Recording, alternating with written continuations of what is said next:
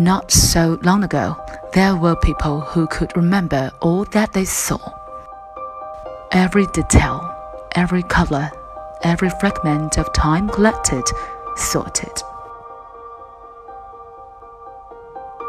Nothing forgotten, nothing lost. They didn't call them memories, because there was no need for such a word. They were the seers, keepers of all that was seen. But as time stretched and unraveled, they began to experience the dim wonder of forgetfulness. And their gaze became fixed on the future, the one thing they could not see.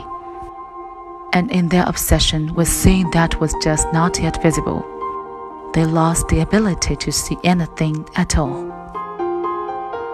And as they busied themselves chasing whatever visions had caught their short lives' attentions, they forgot that they had once been great seers.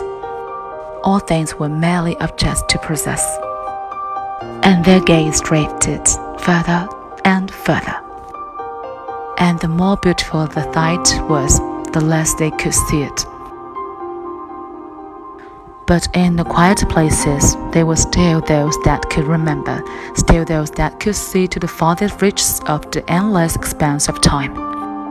And as the masses quarrel and clamor for mere objects of rust and clay and dust, I come to you with a message that would last, because somewhere it will always be true. I have taken in the vastness of their heavens, and I have seen that there were good things returning.